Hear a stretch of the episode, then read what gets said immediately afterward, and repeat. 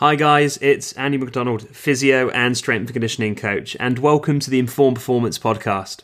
On today's show, we have the one and only Dr. Kelly Starrett on the show. Kelly is a giant in our industry that needs no introduction, but just for good measure, he is a coach, physical therapist, a two time New York Times and Wall Street Journal best-selling author, a speaker, and he's the co founder of The Ready State the world's most comprehensive collection of guided movement mechanics and mobility instructional videos. On a personal note, I stumbled across Kelly when I was working full time as a strength conditioning coach going back a few years. His approach to performance and ultimately health had a significant impact on how I coached, ensuring that my athletes became more accountable and also equipped to self assess and prepare themselves to perform, be that competitively or in the gym. So it's more than a pleasure to have Kelly on Informed Performance. And with great honesty, I'll admit I'm very envious. Ben and Kelly are friends, so Ben will be hosting today's episode, which I've no doubt you'll enjoy. Today's episode of the Informed Performance podcast has been sponsored by Vald Performance, makers of the NordBord. The NordBord has become the gold standard for assessing field based hamstring strength. By combining advanced sensors, real time data visualizations, and cloud analytics, the NordBord helps practitioners to accurately measure, monitor, and train individuals' hamstring strength or imbalances. To learn more about the NordBord, visit our sponsor, valdperformance.com. Just before we get into today's episode, I just want to put on your radar that Informed Performance is now providing both webinars and online courses. The first educational offering that you can now sign up for is our two part webinar with Ian Gatt on the sporting hand and wrist. The hand and wrist is an area that few clinicians feel comfortable or competent managing. And to reinforce this, last week we polled on social media whether the clinicians out there feel comfortable assessing and treating this region. And 81% of you voted not feeling comfortable and competent in this region. It's very easy to consume more of the same type of topics or content that you feel comfortable with. But if you're part of that 81%, then try our sporting hand and wrist webinar with Ian Gatt. Ian is an excellent presenter on this topic as an upper limb specialist. He's the GB Performance Head of Performance Services and Lead Physio. He's lectured at multiple universities, and he's also the physio and cut man for Anthony Joshua. He will accelerate your competency and comfort level treating this area, be that in the private practice or sport, and finally make the hand and wrist simple. So head over to informperformance.com to find our new educational platform. You're listening to the Informed Performance podcast, and here is today's episode with Ben Ashworth and Kelly Starrett. Kelly, welcome to the show, mate. Always a pleasure to get to spend an hour with you, my friend. uh, me too. It's a, it's a delight to actually sort of finally sit down and get this conversation going. We've been speaking. Do people do people understand that I basically begged you to create a podcast so that we could hang out for an hour, even though you're in Prague and I'm in San Francisco. I mean, I don't think people understand our A, our friendship, and B, how influential you are on my thinking and understanding of how the world works, and C, that you're such a legend that I don't get to hang out with you. That is very kind, overly kind, and obviously completely false. But yeah, that's very nice. Did they did they tell you that I'd interrupted a family holiday of yours, and that was when I sabotaged your family holiday in Paris. There's another. Perhaps, it, perhaps the perhaps the bromance works both ways. It, but it's, uh, it is, and you know, I haven't yet taken you on head to head in a, a, sprint at your your daughter's. Uh, like you know, high school field day or middle school or elementary school field day. So I really haven't paid you back in kind, except that day will come. That reckoning will come. Okay, I look forward to that day. Um, I'm not sure when it's going to happen, but I'll start some training. Uh, I better do some sprinting before that day. I was just thinking, I just had my knee replaced. I'm like, I better do some sprinting too. Otherwise, I'm going to have yeah. my other one replaced. The last time I got involved in something like that was against one of the physios at Arsenal, and we had GPS on our backs for a race that was basically um, a game for some of the players. And it was a pitch length, and I accelerated. I think he got a full start, the other guy. I accelerated.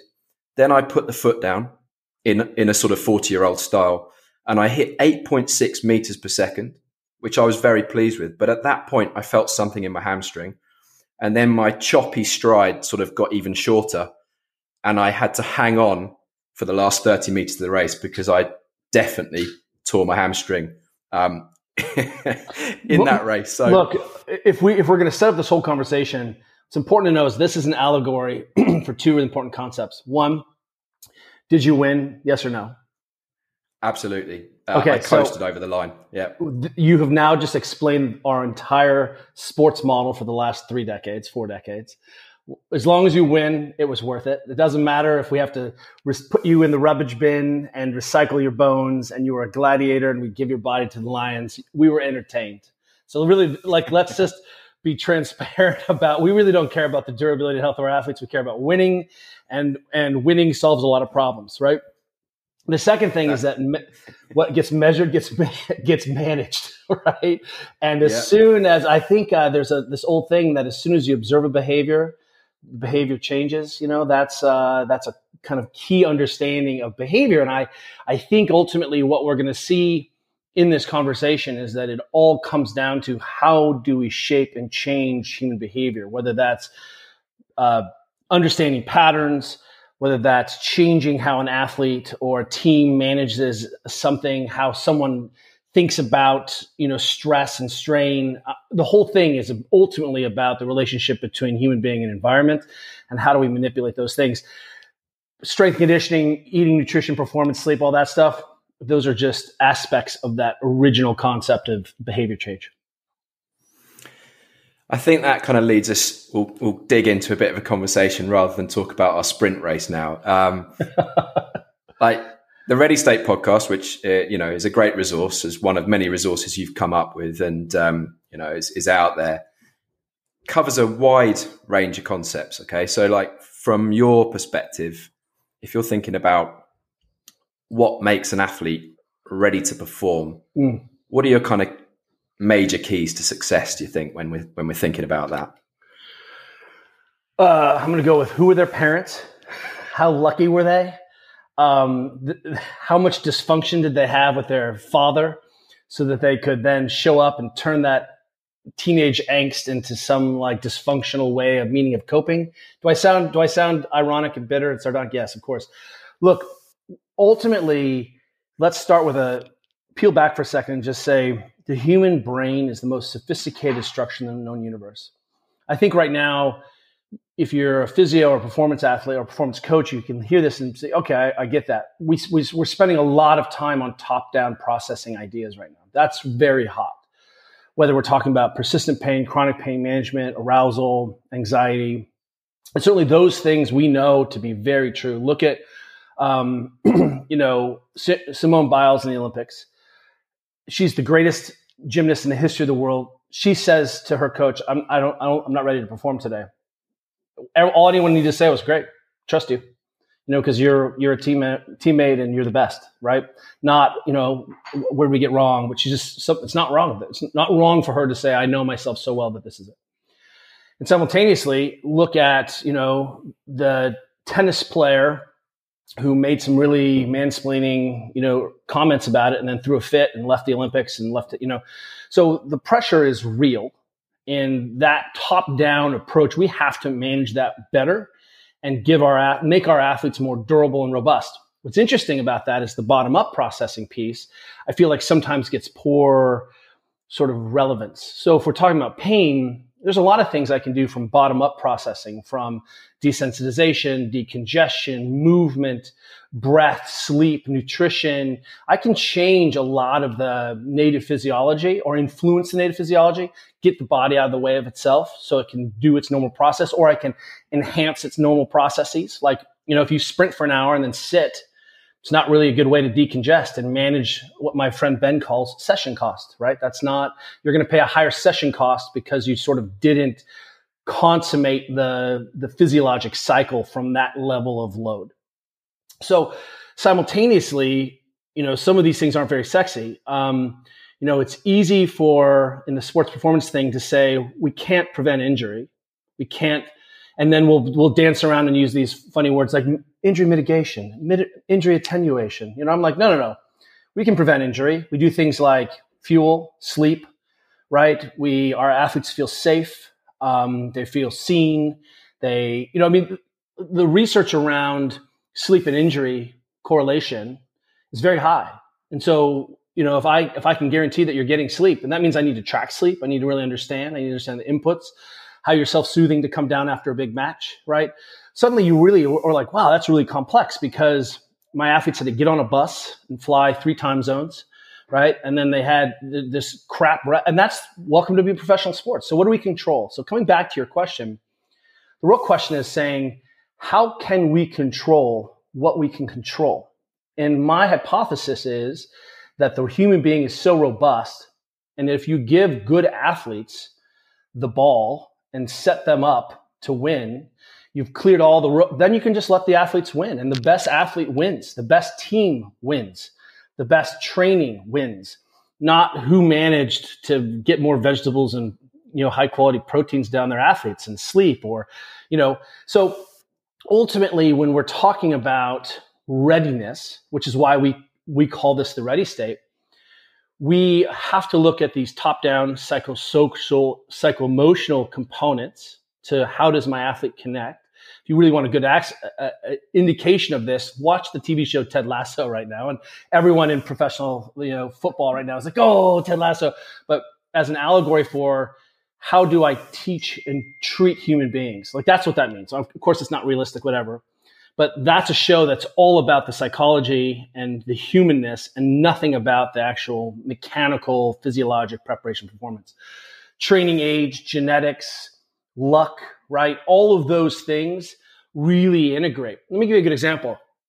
Andre de Grasse is our current fastest man on the universe, right? He's the heir apparent to Usain Bolt. Um, he's a really young sprinter. He was basically a basketball player in high school and then got chosen by the track coach. And so he's still just learning his trade. And I've met Andre and had the pleasure of working with Andre and know his coach very well. And what I'll say is, I don't know about what his last few years have looked like training, but his training when I've worked with him and around that was that he isn't a great training athlete. But as soon as there's enough arousal, he turns on and becomes a mutant. So he's not the fastest training day athlete, he's the fastest competitor athlete. So you have to know that about him and still go along with how do we control all these other variables and keep him as ready as possible. So, you know, one of the things you and I have talked about for a long time is, you know, the new role in in professional sports and professional athletics is this performance coach. But really that's the person who's trying to say, how do I control for as many of these variables and control for as much leakage as I can then we can just say, is this athlete ready to be coached? Do we have a, a coaching schema that allows the incredible genetics of these mutants to shine? And that's what it comes down to. What you'll see is that it's confusing from the outsider potentially, but Juliet and I get to interview CEOs and world champions and nutritionists and coaches, and all of those things inform how we think about trying to take the lessons of sport and performance, high level human performance, and actually transcend them into transforming society.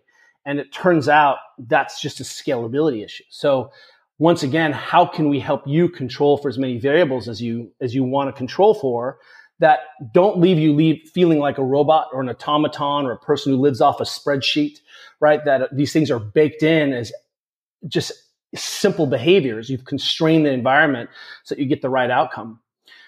There was a time, let me give you an example. There was a time where my good friend Ben Ashworth was, um, you know, first team physio at this little soccer club. And you guys started delivering food to the players from Harrods. And there was a big pushback initially because these teenage millionaires were having dinner delivered to them. And one of the things that you said was, well, look, if you're a 19 or 22 year old superstar and someone delivers you high quality food, you eat it and you don't go out getting chips and pizza and smashing yourself. And, and that's a great example of saying, Hey, here's how we can constrain the behavior so that we don't have to worry about it. Right. And, it, and that's the way we're trying to think about people. If you don't want to, you know, eat a bunch of crap at home, don't buy a bunch of crap at home. If you want to, you know, nosh on all the fruit you want, just make sure that fruit is the only thing that you can open the drawer and, and gorge on. So that's what's interesting to me is seeing now one, what are those behaviors? What are the best ways to shape and enhance that behavior? And two, really trying to understand how those complex behaviors interact. Yeah, that's covered off a lot of things. And I, I think what I think about that is this, you know, uh, I suppose you have to go through the process of going from a more when you're working with a team sport, as an example, you go through this kind of approach where, which is global. We set up a system, um, and you have to do something that's going to probably reach 70% of those athletes. You're probably going to miss out on 30%, but you just get something in place. It's a good system of working, and you're going to be effective in 70% of cases, let's say. But definitely in recent times, and this is quite a buzz, is coming around to the kind of n equals one game and looking at individualization. And I think there's something that's beyond being able to quantify, you know, whether you're wearing technology, whether you're measuring force production, whether you're looking at measuring range of motion change, all those other data driven decisions. I think when it comes down to it, actually that one to one and that truly understanding the athlete and allows you to be a little bit more able to provide them with individualized planning, programming, food, nutrition advice, all those other bits and pieces. And I know working with some colleagues who work in sports where they can control that, that's what their aim is. And how how you scale that then to um, the wider population is difficult because maybe coaching resources, contact time, all those other bits and pieces. So you know how how have you seen people go about that challenge with the trying to rather than giving out generalized advice is to try and scale that to become much more individual in the focus? It, you're really at the heart of the, the question here is that every human being is deeply unique and deeply individual with a with a behavior set an experience uh, a blueprint of pattern um, and yet, simultaneously, principles are principles. Like, yeah, you may only need 7.5 and I might need 8.5 hours of sleep. I mean, that's, that's what we're talking about, right? Like the small term. And for the average person, when we hit the generalization of principles, we cover the rocks, right? It's enough because as our friend Frans Bosch says, there's more variation in waltzing than there is in sprinting, which means that low load, low speed, low stress, low strain, there's a lot more tolerance for variability in the system. As the system starts to get under higher scrutiny, higher forces, higher sort of repetition, higher volumes, we start to see that all best practices really closely approximate each other. One of the things that that jumps in my head when you're speaking that is who is the stakeholder here? And how have we empowered her to be able to control that? Well, it turns out the stakeholder is the athlete. And now ask the question how much and how ready and how willing is that athlete to own that process themselves? Am I an external process where I'm trying to measure the monkey from outside? I don't speak the monkey's language. I don't know how the monkey feels. I don't know if the monkey is tired of bananas, right? But I have all these monitors on this monkey when I can teach this person, this human, to own those things and be able to turn the do- knobs up and down. This works for me. This doesn't work for me. What we see is a fundamental failure of empowerment and teaching the central only stakeholder in that how to feel, how to make decisions, how to critically evaluate what best practice is for him and her in the context of the bigger system. So that suddenly that person who's in the middle says, you know what? Man, I've been eating this whey protein and it gives me diarrhea. Well, and then it turns out that, of course, that, that person is lactose intolerant. Doesn't handle that bulk whey processing side effect of, of you know cattle and dairy processing as a protein source. You put them on, and this is these are this is a true story, right? Among a really excellent excellent hockey team, they get them on a vegetarian post you know plant based protein sports post sport. Yes, is beef better? Yes, but is it difficult to eat a beef sandwich after a game? Yes. It's so we we get it. Like some of this is what what is the best choice available to me in this moment? I'll make that choice. You switch this athlete onto something that doesn't look like whey anymore, and they absorb iron, and their diarrhea goes away, and their stomach and gas. That that's that idea where an athlete has to be empowered, and just you can't also just back the dump truck up and put it on the the kid. Right? We're seeing um, you know, a generation of football, you know, I mean like international football athletes suddenly who've grown up and are owning the process a little bit more. They're not passive. I don't know why my Achilles ruptured. I just woke up one day and it was like that. These kids are starting to become sophisticated. starting to become empowered and educated and are really, you know, part of the dyad of conversation. And guess what? That's the definition of expert clinicianship. It's a conversation between patient and provider or athlete and coach.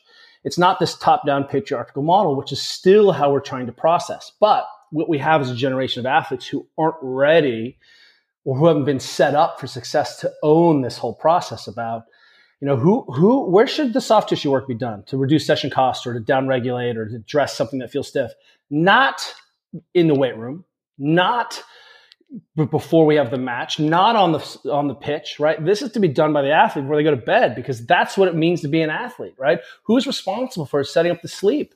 Well, it turns out it's the athlete, right? Unless so you mean you might have to come in and teach someone this and say you got to own this, and by the way, we can track it for a while until we get our hands on this. But that's I think this the central idea is we need to do a better job through the strata through the sort of the, the column of athletic development, it was saying, hey, this is what it means. You have to drink some water. Yes, you know, when you finish the match, you probably did you eat breakfast today? You know, it's not did you get this turmeric at, you know, this 1.75 hours past. Like I think we've really gone deep on misplaced precision. And the second component to your conversation is how many athletes do you have? What is the specificity and resources that you can deliver this individualization on? Oh, you have how many how many members are on a professional football team? Well, let's like say look, yeah, looking about 27, let's say okay. 28, 27. So let's say you got 27, 28. Tour de France, maybe there's 12 guys or eight guys, right? Okay, now I'm running a university and I have 600 kids in my program. So this suddenly changes the scope and dynamics of this. Oh, I'm I'm in charge. I have one head coach, one strength conditioning coach for an entire high school, right? So at some point, what you start to say is, well, what is it? Is it a coach I can control? And how, more importantly, how did I leave this athlete? Did I leave? There's a great uh, conversation out of volleyball I really like. It's called improving the ball. Probably works in all sports. But if you touched it, you tried to put it in a better position, you tried to improve the ball. That, I really like this idea. And ultimately, if you're in a performance, you're a physio, you're a strength coach. I, I, by the way, I don't know what the differences between those two things are. And um, at some point, I'm going to run into an athlete who's like, I know all of this. Like, what's your job here, sir? Like, I, I run all of this myself. And I'm like, oh, okay, okay, my work here is done. You know, I've got, I work three hours a week, not the, uh, what we're currently seeing, which is playing whack-a-mole because we don't even have some ground rules or operations in order. So again, I need to know the scale at what you're working and the resources that you're managing. That will, that will dictate a lot of the things that I'm I'm trying to implement and the conversations and the generality of principles. And two, how prepared is the athlete to own her experience?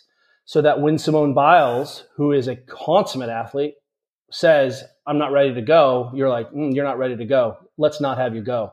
We, we, we have a deep enough roster that I trust you, right?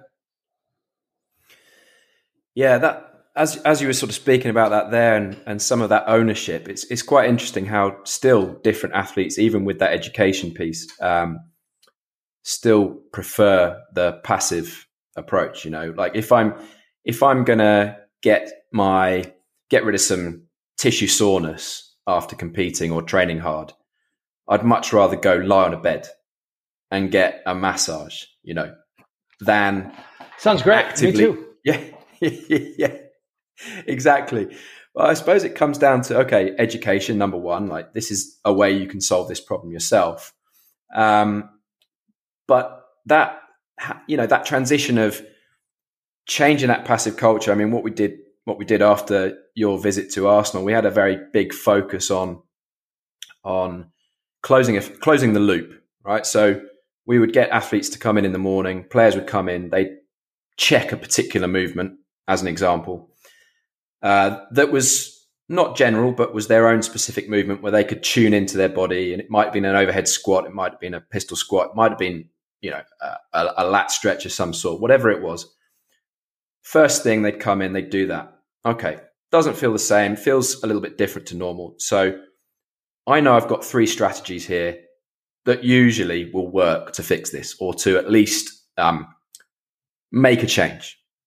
And it, they could do that themselves they could retest that movement pattern and they could close that loop. Now, At the same time, what we had on offer was me with my bed or someone else with a physio bed in there who could then help them to solve it if they couldn't solve it themselves. And that's the way we started to educate players. You know, have you done it yourself? Have you tried those things that we know work? But that took time, right? It takes time to show them, to educate them, to spend time with them one to one, to get them to buy into it to the point where you can say, look, you know, go go down there and try your hip mob, try this, try that stretch, whatever. Before they would come to you. That's a big shift in culture, particularly if you're dealing with athletes who are worth millions, you know, teenage millionaires who are delivered food from Harrods, who are used to getting, you know, spoon fed a little bit. And I think that's um, that's something that we found takes a long time. You know, you're in for the long game there. You're trying to you're trying mm. to hugely change a culture, and it's not just going to work overnight. Especially when we're trying to put the ownership on the athlete. There are still athletes and players who are going to push back and who prefer the more passive line and prefer to be lying on a massage bed. But on the flip side, and speaking to a good friend who who you've met, Ben Rosenblatt, you know the benefit of empowering these athletes to do their own work, to do their own soft tissue work, is actually it offloads you as a practitioner. So whether you're a soft tissue therapist, physiotherapist, strength coach, you can now focus in and target the things that you are kind of using a little bit more um, cerebral attention to try and change for them and some of the things they can't help themselves with. You're not having to deal with just, you know, endless rubs, recoveries, or, you know, mobility sessions or all these other things that they can actually handle themselves. So it allows you to do, I think, and, and certainly from the conversation with Ben, better work around that kind of preparation, if you like, and that athlete readiness to train. Yeah, it, it is. It's almost easier to continue to commit to the full process. Like, oh, just lay down here. Now we have 50 soft tissue therapists. I mean, just at some point you realize it doesn't scale.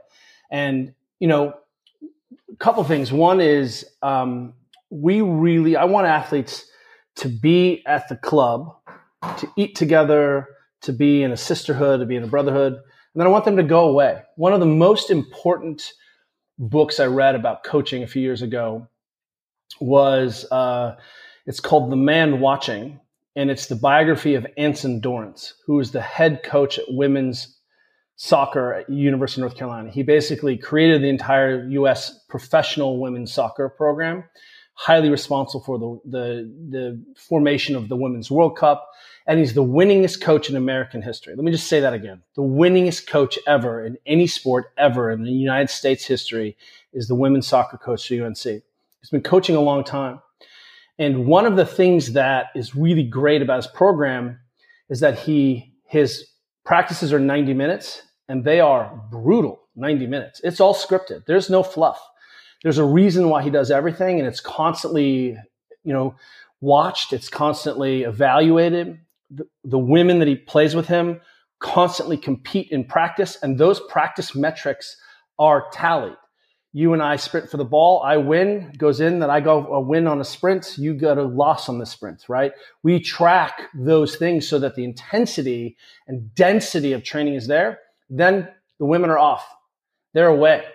And of course they have strength conditioning and you know, they're, they're college athletes. But, and I work with UNC, so I'm, you know, a little bit privy to their strength conditioning coaches. But the idea here is, he really at the heart of this recognizes that players are people, that they're human beings who need a social life. He'll organize games that allow the girls to go out and party after, uh, uh, you know, because they're at college at Halloween. And so instead of ruining the Halloween, he'll move a game. But then on Monday morning, doesn't matter what happened on the weekend when the girl had the day off, they're running the 110s and or the 120s and it's brutal and here's our expectation so one of the things that happens now is we can start to say, what do I mean you're sore? You know, let's have higher expectations. Let's raise the bar for what we expect. And that means we start to have to craft minimums that are going to hurt people's feelings, right? That when we do a spot check on sleep or here's my minimum positional competency in the weight room, or here's my conditioning standard instead of some subject. Hey, I don't feel like you're going very hard at practice. What quantify that for me, coach? That's your feeling because you're you perceive something, right? Versus, hey, we do have some objective measures, and now we're shifting the burden of responsibility and care and preparation again to the athlete, which means we have to have a culture where the seniors and the pros are like, what are you doing? We don't do that. That's not how we do this. And bro, you are going to have a short career when you tear a hamstring. Or, you know, hey, this person is still playing. Why is this person still playing? And then the young kid is like, they're rich. Why? You know, it doesn't matter for me what your motivation is. If the behavior is, you can do the wrong thing. You can do the, excuse me, you do the right thing for the wrong reason. It's still the right thing. And as athletes now are starting to become brands. They're starting to own a little bit more ownership in their their agency and the amount of money and the contracts. There's real money at stake here. And athletes finally, for good or bad, and this may be very unpopular, are starting to realize that they have been treated like chattel for a generation. We have sold a dream to a lot of professional sport athletes that this is it. You will have made it. You'll have all the money you need. You'll have all the fame and adoration. Your dad will love you finally. And then they come through this process, have some bad luck, ankle done, kunk gone, and whoof, they've left nothing. They don't, they don't have any skills. They don't have it. So I think athletes are starting to own this from this nefarious process called social media. And what you're starting to see is they're looking around for what is best practice. Then you start to see physios and coaches on the outside saying, Hey, choose me for the kickball team. But if you're not coming in and giving that athlete resources, and I'm not talking about gimmickry and, BS and, and crap, I'm just saying that how do we know what we're doing is working, right? How do we have an athlete who is ready? One is that she will tell you, and two, you have athletes that win. And you can tell if a team is not fit. You can tell if a team is not sharp. You can tell. And the only thing that matters is, man, how many days did you have on the on the injury reserve? How many? So how can we begin to control that? This is, if it sounds complicated, welcome to me working with the United States Army, trying to help them solve the million non-combat related musculoskeletal injuries in a year. How, where do you begin to tug on that knot? How do you begin to change the fact that women, there's a 400% increase in ACLs in girls 14 to 18. Like, where do you begin to tug on that? Instead, what we're like is, oh, we can't control anything. Nothing helps. Nothing works. That's not true. If you do the FIFA recommendations for lower extremity injury work for girls in your like local, you know, middle school club soccer, massive injury reduction risk, but you don't do it because you didn't value it. You know, what we see is it's a complicated conversation that's going to take a minute to change. That's okay Let's just make sure that we're measuring and assessing and that the athlete is the center of the spoke. And they may have a node, a hyper node, which is the director of performance, but everyone is equal around that athlete. But the athlete has to be in charge of her process, which means we need to start in, empowering that athlete to understand the process because otherwise it's just, it's complexity that looks like sophistication when it's just complexity and noise.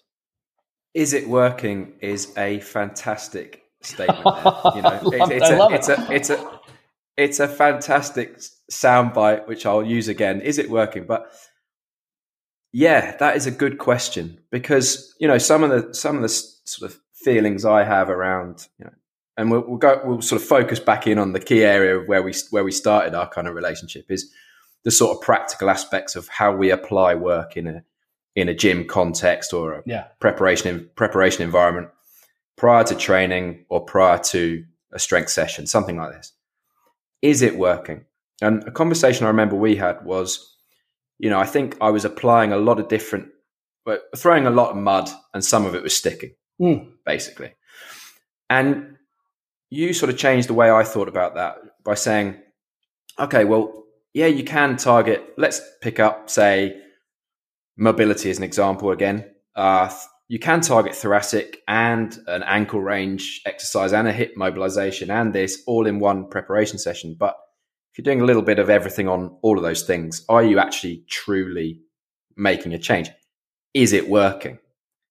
And then you said, well, why don't you spend time focusing on one of those things until you cleaned it out? And then move on to the next thing. And maybe, by the way, if you address thoracic mobility, you're going to have a knock on effect on other areas as well. Sure enough, that's one of the reasons why I think maybe an approach doesn't work or people misinterpret or misapply some of the work that you've you've certainly put out there.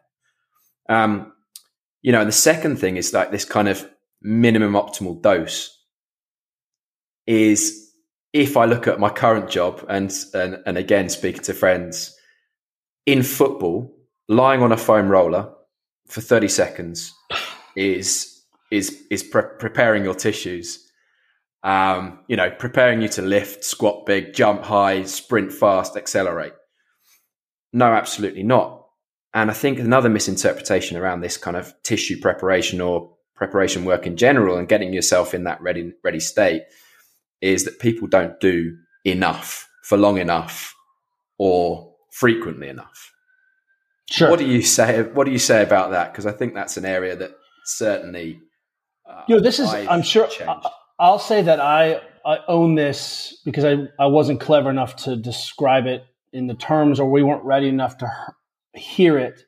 The first, if we take Supple Leopard as example, um, the first two thirds of the book is actually about positional competency. It's about the highest expression of movement. And a lot of physios and performance people didn't understand it because they don't speak Olympic lifting. They didn't speak kettlebells. They didn't speak basic gymnastics. So they didn't understand the universal principles between the shoulder is the shoulder, the hip is the hip. You know, if I use you for an example, you you can do everything. You have a reputation for being a shoulder whisperer, but you know, and you're, I'm like, well, you know, he does work in professional football and he does work with judo, he does work with track and field, and he does work. Well, it turns out the shoulder is the same shoulder joint, and the principles of that are the same. And it doesn't matter what the application is, whether it's bench press or pushing overhead and in fact, when you get into the sport, what you realize is pretty much any sport you do, the training ends up looking very similar. The movements that we start to see are very similar. So there is a common language of position that belongs to every human being. And the only difference is how wide my stance is, right?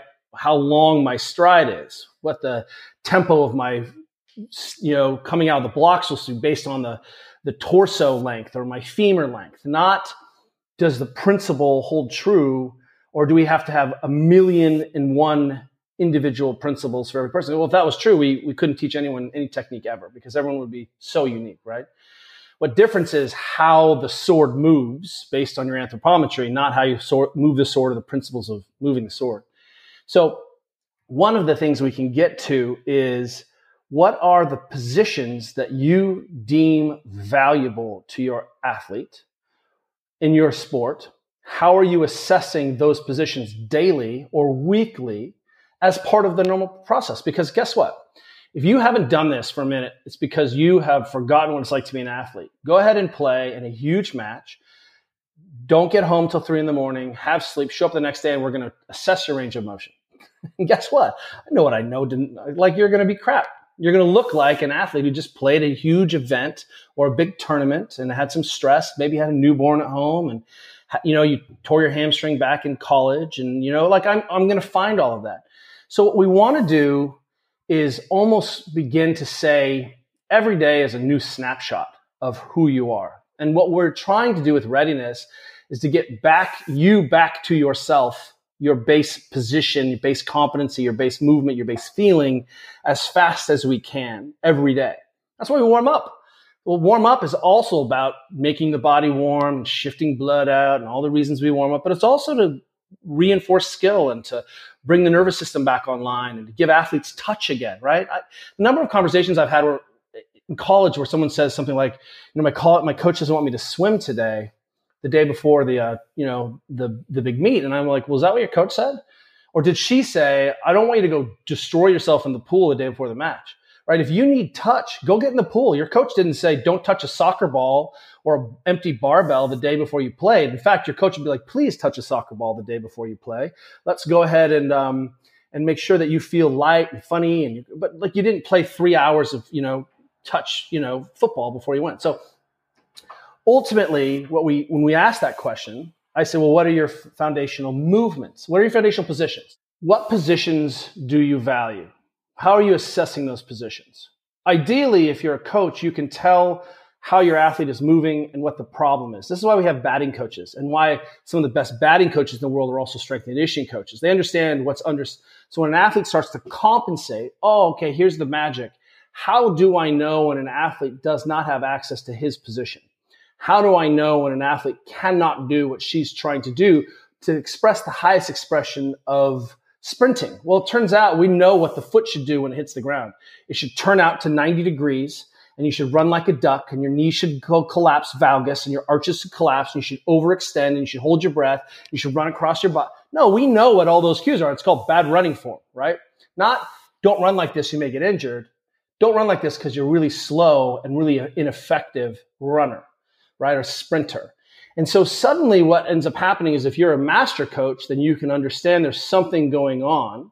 And what we've done for a generation is done a whole bunch of technique drills or what we call skill transfer exercises or drills to teach a skill or reinforce a skill to an athlete. And that skill could be an actual I'm passing the ball under load and speed, or it can be I need you to work on your foot position here. We do plenty of that, right? This is what you're plant, this is what you're cutting, this is how you're turning and sprinting. But simultaneously now, and this has happened in, within your generation, my generation, we can step back and say, well, I see you have don't have any internal rotation of your hip. So guess what? It makes pivoting really difficult. Turning to the left when you have to have internal rotation of the hip to turn to the left makes turning to the left very difficult. And you're going to have to do a whole bunch of wonky things at high speed. But because your brain is beautiful, you'll solve that problem. And because you're one of the world's best athletes, you'll solve that problem. But my experience has been for the last 20 years that if I gave athletes their positional competency back, their core competency, the normative ranges, and again, improve their norm ranges, maybe they'll never chase it because they're professional sportsters who are going to always look like the pattern of their sport. But if I work to improve and restore their positions to this minimum competency where I see less compensation, then what ends up happening is the athlete uses that range and immediately is like, man, it was so much easier to go out onto the field. I remember I just did a hip opening drill, like a really terrible movement prep where I just got the hips open. We grounded around, right? And just really simple stuff on the ground. And there was this all pro linebacker at the Saints who was like, just had a frown on his face the whole time, right? He's been there forever. He's seen everything, but he played along, right? 60 minutes cameras are there. He's watching. He's cool. And then guess what happens? I'm in the elevator with him later on at the hotel, and he's like, "My hips felt really good today. Practice was easy. Thanks." And he gives me a knuckle bump. And what all I did was give him access to his native range, which made his job easier. And guess what? There's buy-in, right? And more importantly, that athlete is smart enough to say that made me better. I don't ever have to sell that thing again. So if again we put the filter back on, I'm going to ask you, what are your core movements that you're training with your athletes in the gym? Hard for, and every one of those things has a start position and finish position that expresses a normative range. That's why we train them. This is why coaches say things like, I like the bench press. It ties the arms to the body. Well, it turns out learning how to bench teaches you how to create a stable shoulder when the arm's are in front of you, which makes you a better sprinter, for example, or a better tackler, for example, or more stable when you grab someone's gi and drop the elbow down in the short lever position because you know how to create a ton of rotation stability in that position because you bench. So what does bad benching look like? Flare, right? Elbow flare, shoulder translates forward. Well, it's easy to see that. That's crappy technique where you can't handle large loads. So suddenly we can take a step back further and say, hey, I see that you're having a difficult time practicing these movements. It's not just bigger pecs make you a better sprinter wouldn't that be nice? Right. But that's not, you know, coordination is just as important as the physiology. And then we can step back and say, well, what are the components to that? And what are the best ways to address that? Sometimes it's skill, right? And that's why we use skill position exercises, skill transfer exercises, technique. That's why we have all these technique coaches all over, right? The goalie has a goalie coach, the midfielders are, right? There's a defensive coach, offensive coach. But then we can sort of start to say, well, hey, if it's a positional mechanical issue, I wonder what that is. Well, it's because you don't drink water, you're hyper, you know, you don't sleep, you're inflamed, your tissues feel like crap because you went vegan this season, right? Like all of a sudden I can really ask all of those questions, or I can say, hey, guess what? You played 90 minutes in the in the Olympics, and then you sat on a bus and your quads got this magical thing called stiffness because the first thing your body does is lay down a whole bunch of fascia after large loads. It doesn't build muscles after that. It builds fascia so you can handle the, the adaptation from the muscular development. So now you start to see, oh, look at all the tools I have to improve what position. If you don't understand what the principles of position are and at least know what normative range is, then how can you possibly understand compensation or what your athlete is screaming to you when she can't turn a bat or kick a ball or throw or tackle or ride a mountain bike. And suddenly, at least we can start to simplify the process. And then based on your available resources, you can start to ask what's the best way to give this athlete her positional competency back? What are the environmental considerations that I can lay over on top of that that I can control for? Sleep, hydration, nutrition, stress, right? All of those things. And then all I had to do was set you up and just say, hey, who's the best team today, right? Not who is the best compensators who had the best genetics to buffer the worst mechanics the longest. That's the problem. Because real, real injury is going to happen, right? You're going to get tackled. Yeah, there's not much you can do about that. The, uh, the uncontrollable, certainly. Um, I'm going to sort of take a bit of a right turn now and go towards this kind of idea of, of the one to one. You know, some athletes like that one to one coaching. Other athletes are happy to have remote delivery using apps or other tools. Um, I know, I know it's an area you focused on, and you again, it's about scaling this and scaling the message and getting good information out to people. But you know what? What do you think?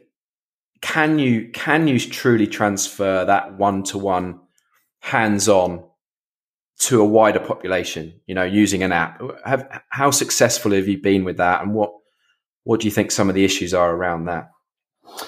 You know, ultimately, let's let's call a spade a spade and say that if I put a world class athlete with a world class coach, that's the best outcome. Okay, well, there's five thousand soldiers on this aircraft carrier and one physio. Great, how's it going for you? How, how many physios are on the team? How many massage therapists do you have? How many individual? So what you start to see is that again, you need to go through and say, well, what can we control for? And you know, if you're a high school team, you know, uh, here's how high school kids are using our app. And in our app, we have a movement assessment um, where that allows people to self-assess. And you have we have a red, a yellow, and a green because that's good enough, right?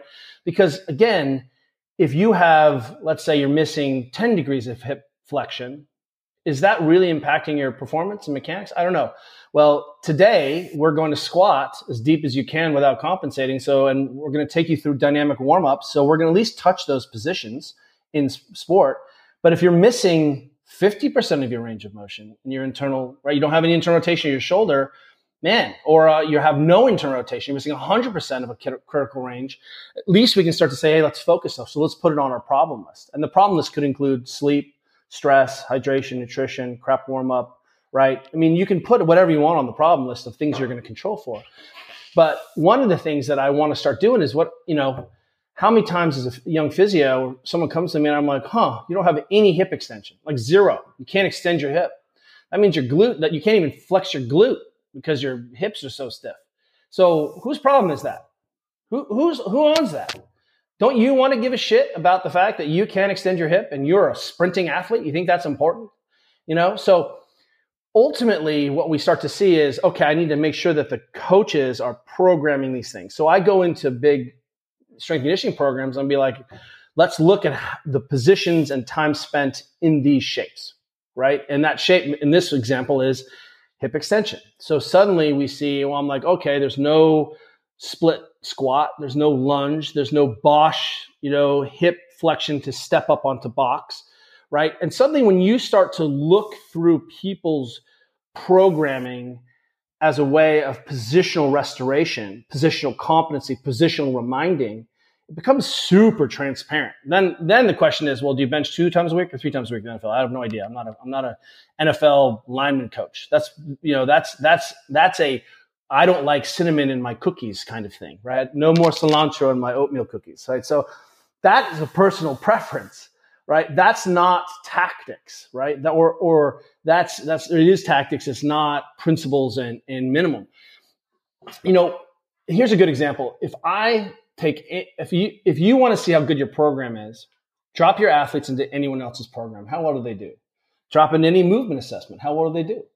And if your program is robust, your athletes will thrive. They're not going to shine in someone's program that does special drills that athletes have practiced a thousand times, but they will be able to hit the positions and shapes and do whatever. And that's ultimately what our goal for is transferability.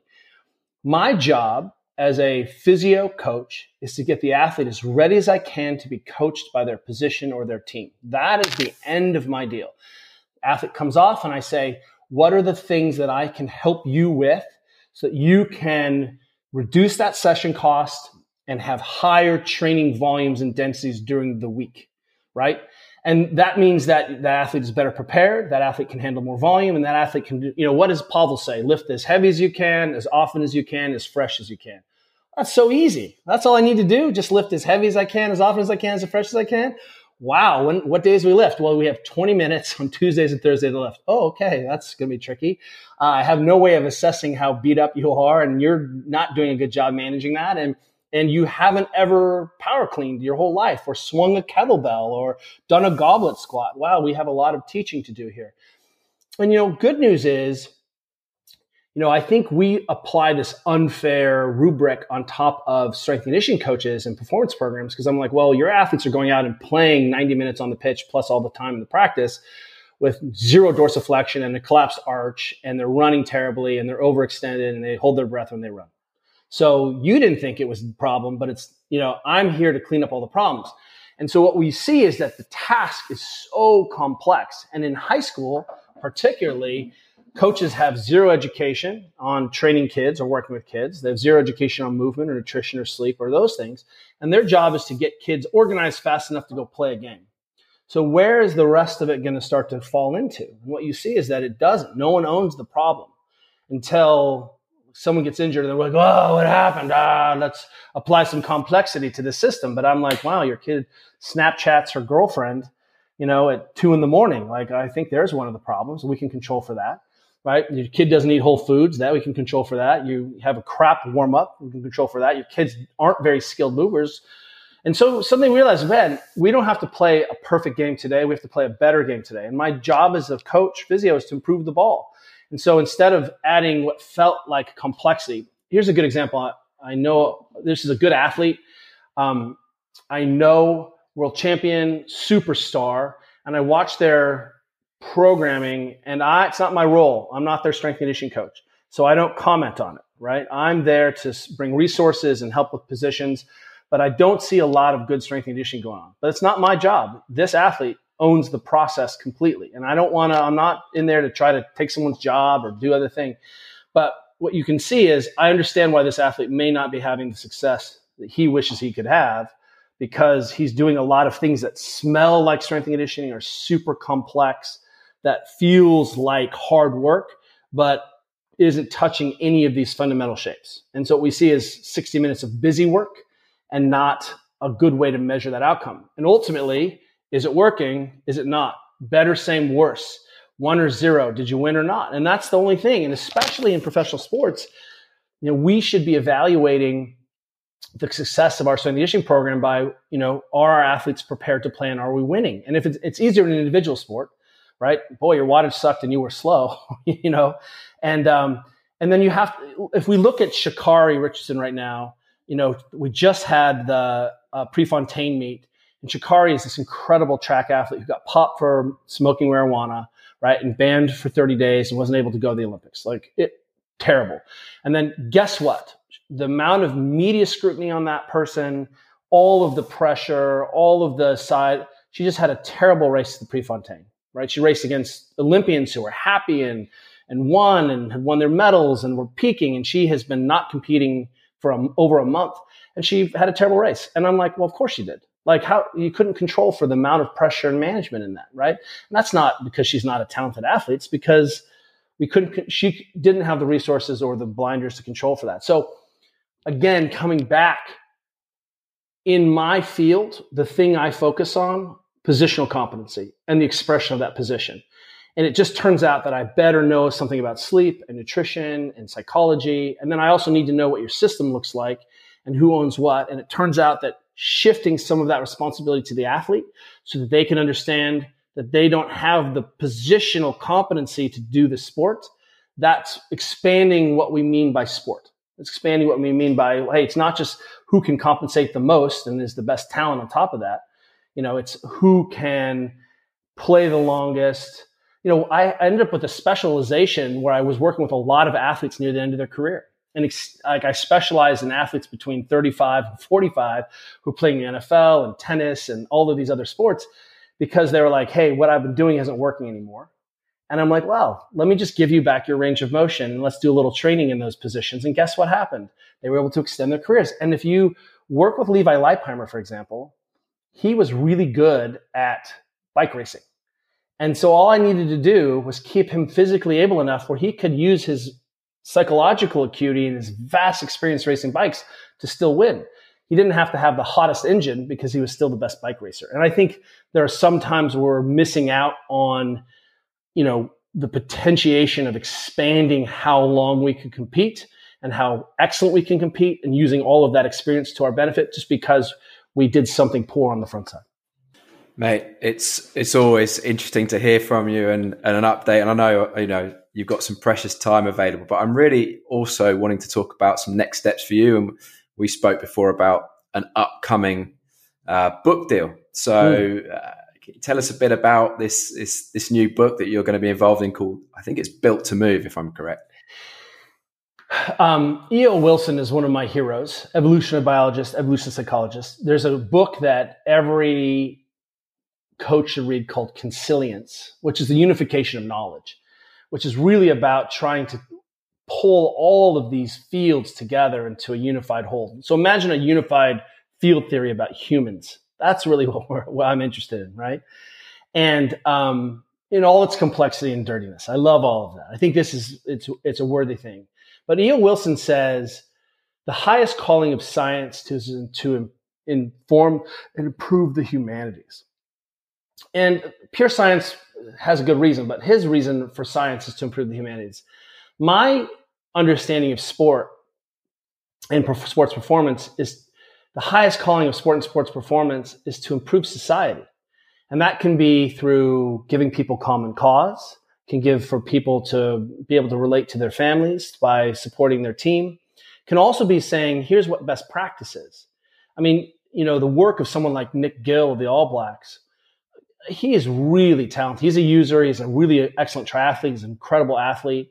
He's a really sophisticated programmer. And then he wrote a book called Health Yourself about trying to change the health of people in Australia or New Zealand. Sorry, that was a total faux pas there. And uh, that's a good example where um, we should be taking what we're learning in the laboratory of sports performance and trying to take those best principles because it's our teaching hospital. It's what we understand. And I really think a lot of what we've come to understand about best practices around human condition have come out of sport, nutrition, sleep, you know, performance mechanics. And so if the highest calling of sport is used as a teaching hospital and a test kitchen, then the consummation of the sport promise is to actually take those lessons and principles back. So Nick Gill not only took his a moment because he's also a professor to write a book about trying to improve the health of his country, but he also what he does at the very top trickles all the way down through all of the rugby in New Zealand, all of it. So he really sets the tone about what the kids are going to do. So suddenly kids are eating differently and they're front squatting. And, you know, what you're starting to see is this full consummation of idea through the stratum.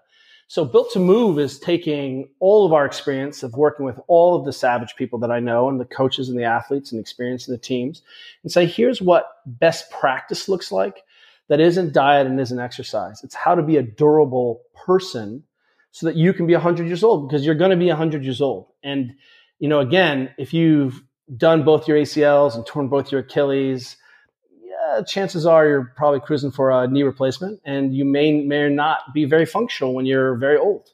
And what I'm really interested in is how well you played when you were 24, but I'm also interested in that you go to 100 and your worldview is, is big. So we can ask the question, um, how's it going? And I can apply any test to that question. How's it going? Well, how's our diabetes? How's obesity? How's musculoskeletal injury rates? How's surgery? Like, how's depression? How's suicide? Choose something. Choose something and tell me it's better. And what you can't right now, you, you're not. Like, every single one of those things is a failure of sport to fulfill its contract with humanity and society, which is to improve it other than entertainment. Because I think really sport is greater than entertainment. And what we're trying to do with Built to Move is say, hey, look, if Supple Leopard, if I didn't address any of these things, it's because the book is already like 500 pages long. So this is the heart of Supple Leopard. If we're also interested in going, so how, what's the fastest way up Everest? That's the conversation you and I are having. But I'm like, shouldn't we get everyone to base camp first before we start talking about the route up, up Everest? And so what we're trying to do is get everyone to base camp. And it turns out those are unskilled, but really are the foundations of what it means to be a human being breathing, balance, sleep, some foundations of nutrition, right? And it's really a sneaky book about your movement as a vital sign, your physicality as a vital sign. What is, let's expand what physical practice means. You know, and so, you know, I think if we can improve the ball a little bit and take what we want, then I will have fulfilled the promise of so many of the work of the men and women I work with as coaches. Well, I'm looking forward to it. Um, a lot of the you can least you can you can give it to your mom, right? That's what's nice. Look what my mate did. like that's that's the idea. I'm like, you want to be ready, you want to play sport, just do these things first. well, I was gonna I was gonna give you a compliment there, but you know you interrupted me. But um, that's okay, uh, mate. What you've what you've shared out there, and you're very transparent about your views, and very transparent with sharing a load of stuff that's out there for people to use. And I've certainly used it. I'm a user um, myself. And what what people don't see, I think, is that you're very generous with your time. So not just these kind of podcast conversations, but I've introduced you to people, Ivi Casagrande. I've introduced you to Ben Rosenblatt and my network, and you've been really generous about about giving up some of your time. And they're they're also good people who are part of the wider network here, trying to do good stuff in this industry. Um, so thanks for that thanks for all the stuff you've done, and and again, thanks today for this conversation. It's been uh, it's been a really good one. I'm sure the listeners will enjoy it, and um, you know we'll share all of this stuff in the show notes so that pe- people can know where to find you. But once again, mate, thanks a lot. I look forward to our foot race. Um, and I'm going to get in training. I've got some hills outside my place. I'm going to do a couple of hill sprints in a minute just to see if I can tune up. I I don't know what it was. I knew I was having a chat with you today, but I have I have hill sprints on the on the menu. I got to go run the hill too. You know, and just so if you're listening, finally understand why we're saying hill sprints because we can actually improve your force production physiology but decrease your skill requirements. That's why we run hills. A is that you get overload, but B, you don't have to have as much hip extension or hip flexion. So it's a really good way of protecting old men from themselves. I think that's and old women too. I, I equal opportunity. Yeah. Right? Ivi, Ivi, I'm talking about you out here because. Uh, and let me just finally say, um, I people ask me sometimes, you know, who, what are my influences, and I'm like, I work in the most exciting time of the best coaches in the history of coaching, the best performance coaches, and your network, you know, if I could be an athlete under Ivi, I would do that. If I could give my daughters to Ivi in a second, I would. And what we're seeing is this rise of the most intelligent, savage group of coaches who are really it's it's our it's our turn. And if we don't improve the ball this time, shame on us. But it's the the people I get to work with is I'm a coach and I'm a coach's fan and I'm a fan of coaching. Fantastic, mate. Love it. Thanks, brother. I'd like to say a big thank you to Dr. Kelly Starrett for coming on the show in his charismatic and brilliantly well spoken style, spinning a 30,000 foot view on performance, but also how we can prepare our athletes to perform in an optimal way that's also accountable and healthy. So, really enjoyed the playback between his and Ben's conversation. If you enjoyed today's episode, then hit subscribe and leave us a review if you have just five seconds as a gesture to support our show. Don't forget, you can find us on social media at Inform Performance on Instagram or at Inform Pod on Twitter. If you'd like to find podcast, show notes, articles, but also now webinars and courses, then head over to informperformance.com. Thanks for listening to today's episode. Catch us next time for more performance and sports medicine insights.